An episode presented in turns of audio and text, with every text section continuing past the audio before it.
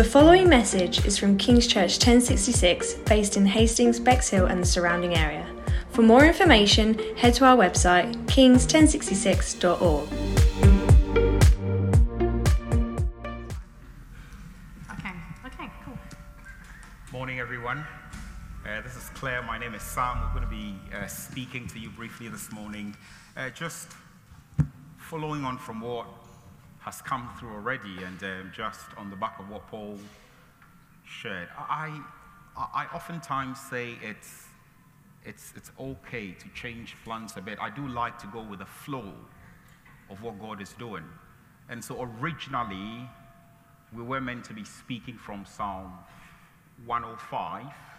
We were meant to be doing that together. We've changed plans slightly. So Claire will do a quick summary of Psalm 105, and then I'll share a few thoughts briefly with us. Uh, how, how does it sound? I, I think, I think it's, we, we, we, we shouldn't be too rigid with plans. I think when God's doing something, we should aim to catch the flow, catch the moment, mm. I think. So fine, yeah, we've got, we've got our notes and all that, and it, it's, it's great, but I'm just sensing maybe God's doing something different. So if it's okay, Claire would just do a, a, or bring to us a quick summary of Psalm 105, and then I will tell us a, a little story, if that's all right. Go for it, Claire. Okay, just before we do that, just let me pray. Father, we just want to commit this to you. We want to commit ourselves to you. We want to say that we are hungry for you. Yes. Would you come and speak to us? Would you change our lives around? Lord Jesus, would you meet with us this morning for your glory? Amen. Amen. So, we were going to look at Psalm 105. Um, you might like to turn there, but we're not going to stay there very long. Um, and this is a remembrance psalm. So, I'm going to give you the brief structure of the psalm.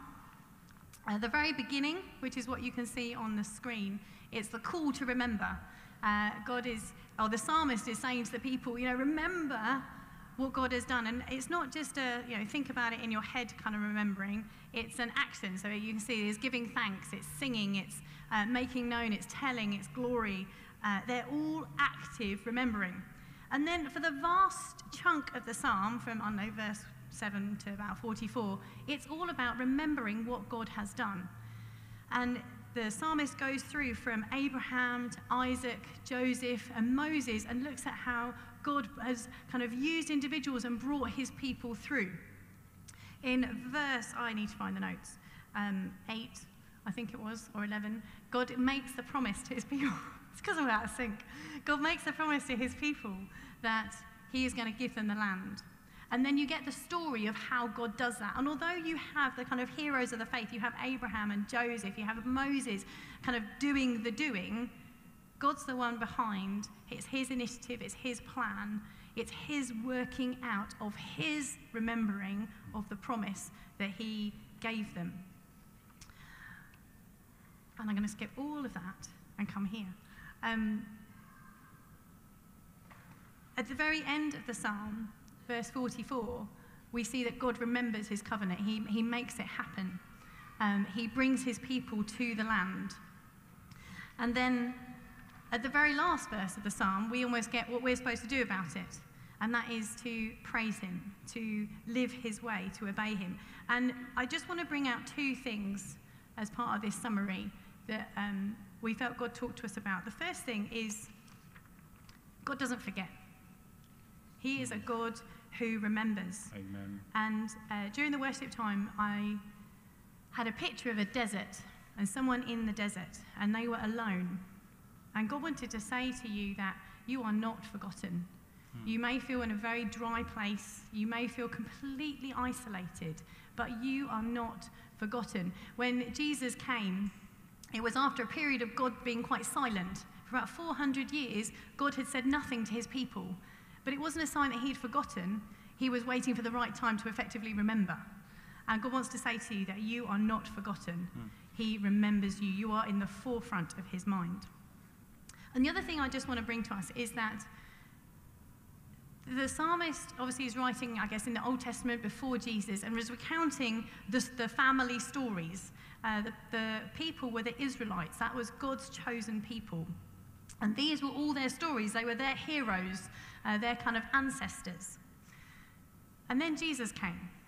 And when Jesus came, God wasn't forgetting that covenant with Abraham mm. or that promise to Abraham. Mm he was kind of remembering it and renewing it. Mm. So we too have a place that we've been called to. Yes. Our place is heaven. We're on our way. We will get there because God will remember and God will see us uh, safely home. When we're saved and brought into the family of God, it is the family of God. Actually, the Israelites become our family too. Uh, there are stories. So these stories of Abraham and Isaac and Moses, they're not just, you know, nice stories in the Bible. Actually, it's our family yeah. stories. You know, I'm sure you know your parents' stories, and certainly your children will know your stories. In fact, your closest friends will know your stories. Because they're our family stories. They're the ones that get told again and again and again and again and again, sometimes. But it's the same for us. When we are adopted into Jesus' family, Galatians 3.29 says, if you're in Christ, then you are heirs according to the promise. And that's heirs, that's, that's, the seed of Abraham. It's the, the, heirs of that promise. Amen. It becomes our family too. So, in a real nutshell, what we wanted to say was that it's important to remember. It's important to remember what God's done in our family, you know, in our family history with Moses and Abraham and Isaac. It's also important to remember what God's done in our family here. We've had testimonies recently of healings and salvations, of deliverance. Actually, this is what God's doing amongst us. It's important to remember. It's important for us to remember what God has done in our lives, what our testimonies are. And it's good to talk about these things. Mm. I don't know about you, but I am rubbish at forgetting, and it seems to be getting worse. I'm telling myself it's because the end of term, but I'm scared it's because I'm getting older. But it, it's hard to remember. We have to actively remember. We have to make an effort to remember. Um, and that's basically what we wanted to share. So you, you, you're, you're sort of saying that remembering is actually an action, or it requires action. So remembering is not just a cognitive thing, but it actually calls for action. And um, we find that the psalmist basically stirs the people of Israel to remember the wondrous works of God and effectively do something about it. And then he also reminds us that God himself remembers. He doesn't just remember, he doesn't just call to mind, but he follows that up with action. I do remember it was my wife's birthday uh, last month. I did remember. A few days, I, I remembered a few days before her birthday. So the boys and I came up with this plan. We'd gotten her a gift and all that, hiding it somewhere ready for the day.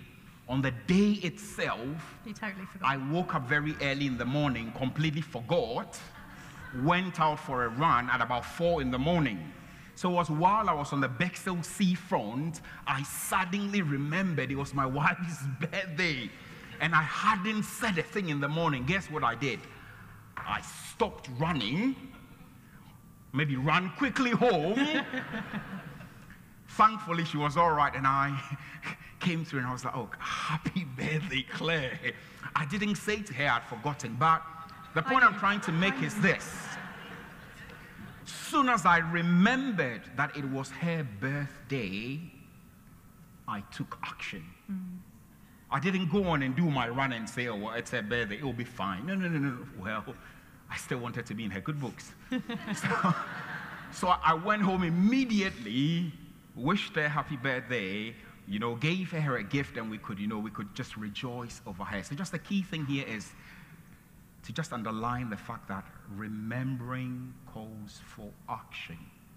Whether us or we see with God, it was a covenant with God.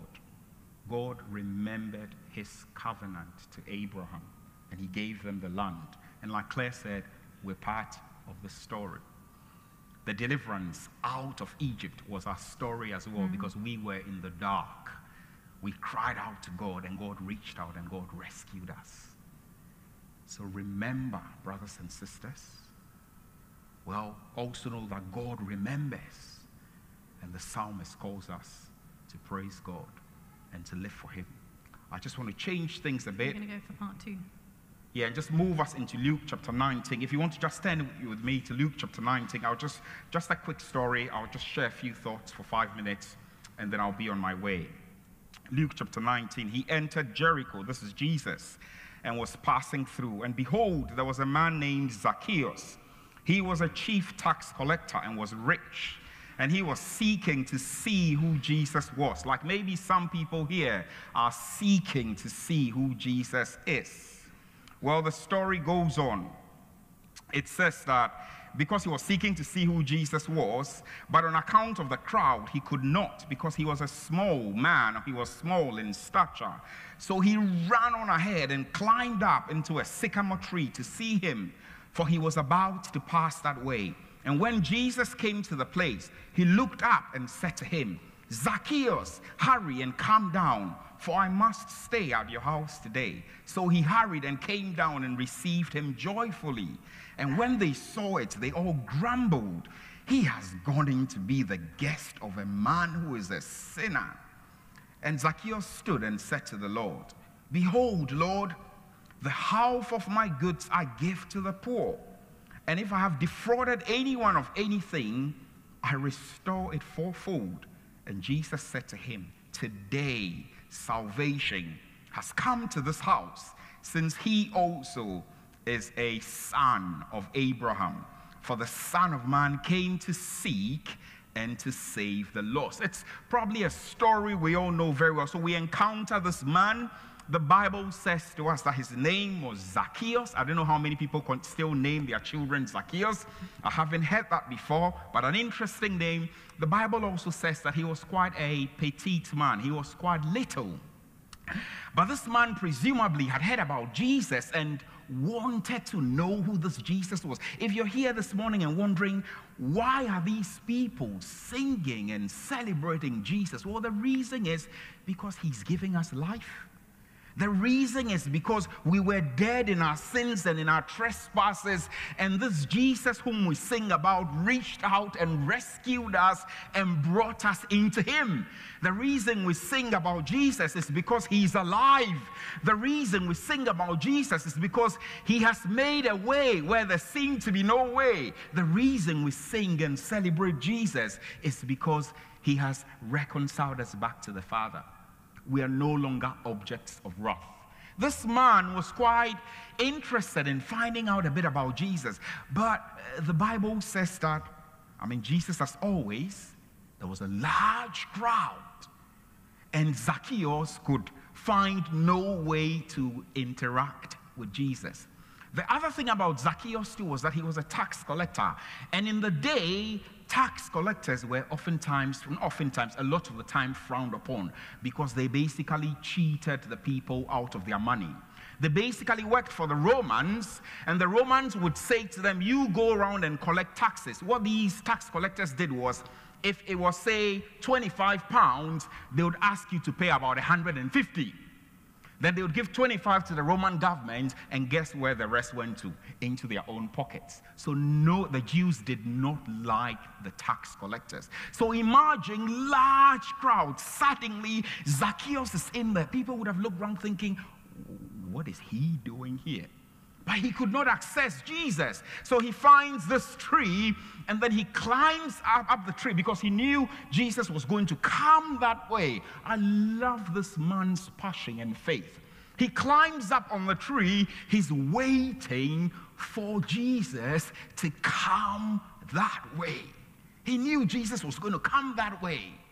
Interestingly, Jesus gets to where Zacchaeus is, and then Jesus stops.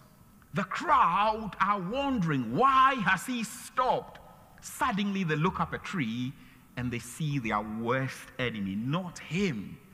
Surely not him. Jesus, you do not know this. Jesus, you have, you have no idea who that man is. You do not know him. Don't stop for him. You don't know the terrible things he has done or the terrible things he does. Jesus is thinking, I know this man. I know him. And in fact, I came because of people like him. And if you're here this morning and you're thinking, ah, I just, I don't think God can love me. I, I, I just don't think God will even consider me. I've done some terrible things. I still do some terrible things, and I don't think Jesus will stop for me. Well, I want to say to you, Jesus will stop for you. He stops for Zacchaeus. Zacchaeus is thinking, oh, oh dear. Jesus says to him, Zacchaeus. Zacchaeus is thinking, oh dear, he knows my name as well. Jesus says, Come down. Today, I'm coming to your home. Take note, Jesus doesn't stop by the side of the road, just have a chat with Zacchaeus, and then move on. He says, I'm coming to your home. Nobody knows what happens in our homes. We are the only ones who know the things that happen in our homes. And that's where Jesus wants to come.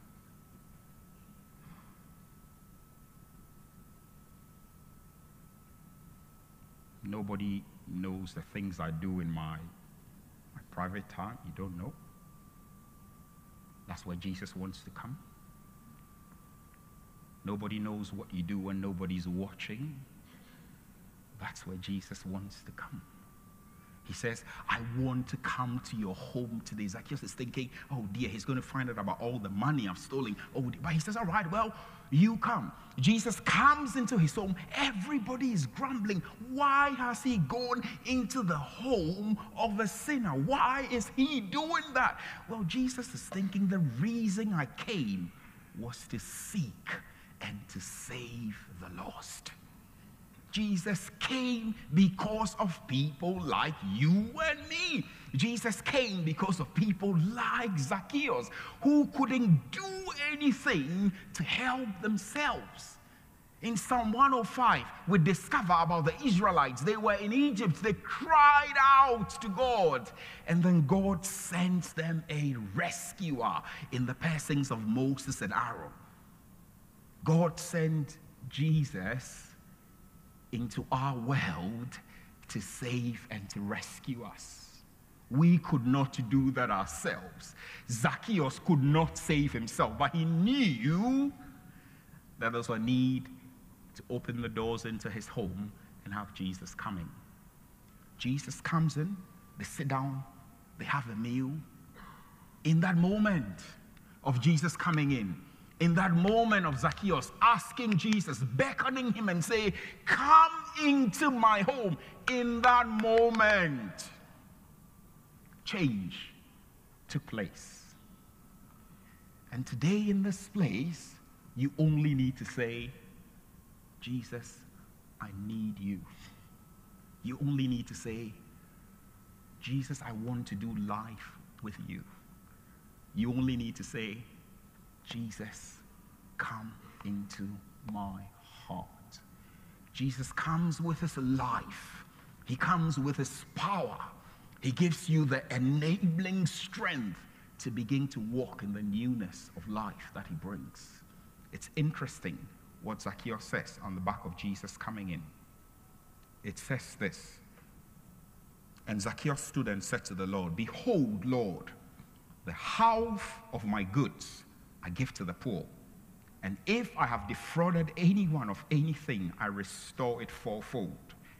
And Jesus said to him, Today, salvation has come to this house, not tomorrow.